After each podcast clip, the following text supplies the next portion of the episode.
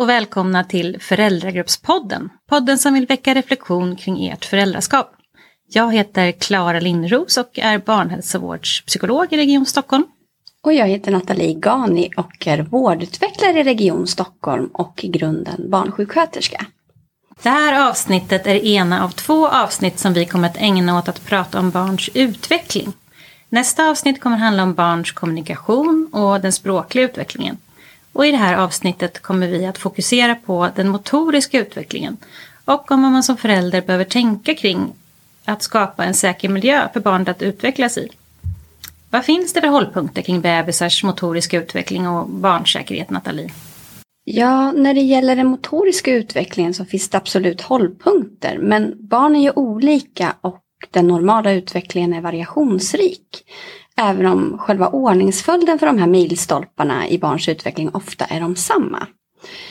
Det är viktigt att veta som förälder att individuella skillnader kan vara stora även mellan syskon. Så man inte jämför bebisen med andra i samma ålder. Barn föds ju inte som oskrivna blad utan de har en egen medfödd personlighet och individuella förutsättningar som jag tänker blir en bra utgångspunkt för föräldrar. Både när man ser till sitt barns utveckling och den här relationen som man bygger med barnet. Eh, men på vilket sätt kan man ha barnets utveckling som en utgångspunkt när det gäller motorisk utveckling menar du? Jo, alltså en bebis som är otålig och snabbt blir frustrerad och irriterad har antagligen lite mindre tålamod att ligga på mage som två månaders. Ni vet när man ska träna bål och rygg och nacke och sådär i vaket tillstånd. Och då kan man behöva finnas där lite mer och motivera genom att leka med roliga ljud och grimaser eller leksaker. Och en väldigt lugn fyra månaders bebis som är helt nöjd med att sitta i babysitter och titta. Kanske man kan låta sitta där lite länge och den kanske behöver dras igång med att vara på golvet och hållas i händerna för att träna och så. Och en bebis som är väldigt aktiv och tidig i sin utveckling kommer att behöva vaktas mer så att den inte plötsligt kryper fram till något farligt när du är helt oförberedd på att hen redan lärt sig det här. Och att vara beredd på nya färdigheter när det gäller barnsäkerhet är ju för sig viktigt för alla. Kan du inte säga något i stora drag om den motoriska utvecklingen under det första året innan vi går in på barnsäkerhet? Ja men visst, eh, när det gäller motoriken så genomgår barnet en otrolig utveckling under sin, sitt första levnadsår. Från den första grimasen till det första steget kan man säga. Även om inte alla kommer att ha tagit det första steget vid 12 månader, apropå så stor variation. Mm. Men vad är den första grimasen?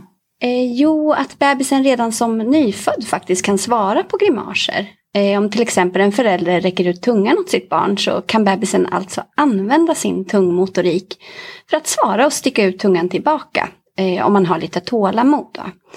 För det nyfödda barnets respons är ganska långsam. Mm, det är så gulligt. Men vad är det sen för milstolpar som du nämnde innan? Jo, vi kan börja vid 6-8 veckors ålder då bebisen kan vända sitt ansikte efter olika saker. Alltså, glada ansikten brukar vara favoriten.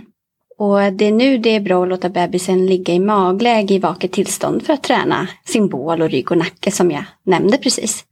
Blir de missnöjda så får man, som jag sa innan, försöka motivera barnet på olika sätt. Men också tänka på att man kan kort, köra små kortisar, alltså korta stunder. Och vid 3 till 5 månaders åldern vill barnet börja greppa saker och nu ska allt stoppas i munnen också för att undersökas. Det här är viktigt för inlärningen och de lär sig saker genom att smaka. Men här är det viktigt att ha koll så att det inte ligger något som inte ska in i munnen i närheten. Alltså både giftiga grejer men också små saker som kan fastna i halsen.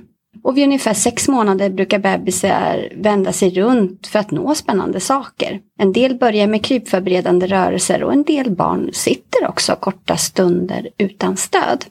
Och vid åtta månader vill man sällan ligga på rygg. När barnet ligger på mage vill det ta sig fram till nya lockande upptäckter. Och en del barn kryper här, andra hasar sig fram på skärten och en del har någon så variant av att de ålar. Men du, spelar det någon roll för utvecklingen det här om de kryper eller stjärthasar? Nej, det har ingen betydelse hur man gör. Och när barn är ungefär 10 månader så brukar de flesta också kunna sitta stadigt utan stöd. Finmotoriken utvecklas mycket när de kan sitta och greja med saker. De gillar att banka klossar emot varann eller försöka plocka upp småsmulor från golvet. Och vid 12 månader så har barnet också uppnått en kroppskontroll som innebär att kunna förflytta sig självständigt i och ur alla positioner, alltså från liggande till sittande och stående med stöd. De flesta går sina första steg och en del behöver hålla i en hand samtidigt. Mm, alltså det är verkligen en sån enorm utveckling från den där första lilla grimasen till att kunna hålla sig upprätt och ta ett steg. Men visst har barnen egen drivkraft att lära sig det här? Jag menar, det kommer väl inte an på om du liksom tränar ditt barn eller inte? Ja, precis. Visst har barn en egen medfödd drivkraft att hela tiden upptäcka och lära sig. Men föräldrarna skapar ju ändå förutsättningar för den här utvecklingen, framför allt genom att bara vara en trygg anknytningsperson som finns där att komma tillbaka till eller få tröst av när man ramlar eller misslyckas eller blir lite frustrerad. Men också delvis genom att se till att bebisen får vara på golvet, får sitta med kuddar runt sig i början när hen är lite ostadig och att själv spendera en hel del tid på golvet med barnet. För att med ett lekfullt samspel med barnet få honom eller henne att utmana sig lagom. Till exempel till utlekar eller ge och ta leksaker. Eh, man kan förvänta sig många upprepningar också eftersom barn gillar upprepningar och lär sig på det sättet. Är det något mer som man kan tänka på som förälder? Ja, en viktig sak kan vara bra eh, att veta det är att förstå sig på vad som händer med ens barn när alltså, bebisar lär sig många nya saker. Eh, och då är det helt normalt att de kan börja sova lite mer oroligt och få ett förändrat humör, vara mer frustrerad och missnöjd till exempel. Eh, så som förälder kan man då behöva ge barnet lite extra mycket närhet. Okej, kan du avslutningsvis berätta lite mer om hur man kan tänka kring det här med att säkra miljön i hemmet? Jo, eh, det gäller att man som förälder har med sig det här i bakhuvudet från dag ett eftersom de allra minsta bebisarna också drabbas av olycksfall och då oftast i hemmiljön. Och en av de vanligaste olyckorna bland de minsta är fallskador. Så man kan alltså därför aldrig riktigt lämna sin lilla bebis utan tillsyn i en babysitter eller babyskydd som står på ett bord till exempel. Inte heller på skötbordet utan här kan man ha som motto att ha en hand på barnet så länge det ligger där. Eller varför inte byta blöja på golvet? Det vi i alla fall vill skicka med i det här poddavsnittet är att eftersom barnet ständigt utvecklas så är säkerhetsperspektivet alltid viktigt att ha med sig som förälder i samband med att barnet lär sig nya saker. Okej, tack så mycket Nathalie.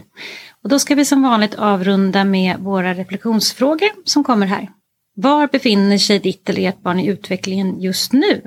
Vad väcker ditt eller ert barns intresse? Och hur visar barnet det? Och hur ser ni på er egen betydelse och roll i barnets utveckling? Vad tänker ni är en utvecklande miljö? När blir ditt barn frustrerat och hur försöker du hjälpa er då? Vad kan vara utmanande för dig som förälder i barnets utveckling just nu? Och hur kan ni göra hemmet till en säker plats för barnet att utforska? Hur ser ni på den här rollen som barnets trygghet mot faror? Och med det säger vi tack för oss för den här gången.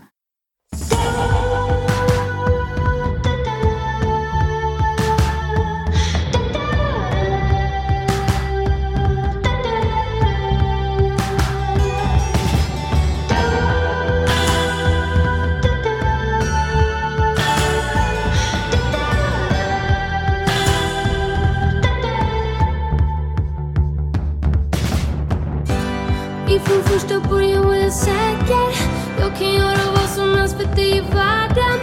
Det har aldrig varit mer uppenbart. Sen den dagen är det du och jag. Jag ska sluta åka taxi utan skyltar. Sluta leta efter kaos eller fylla. Jag ska lägga mig i tid för dig. Börja gå i terapi för dig.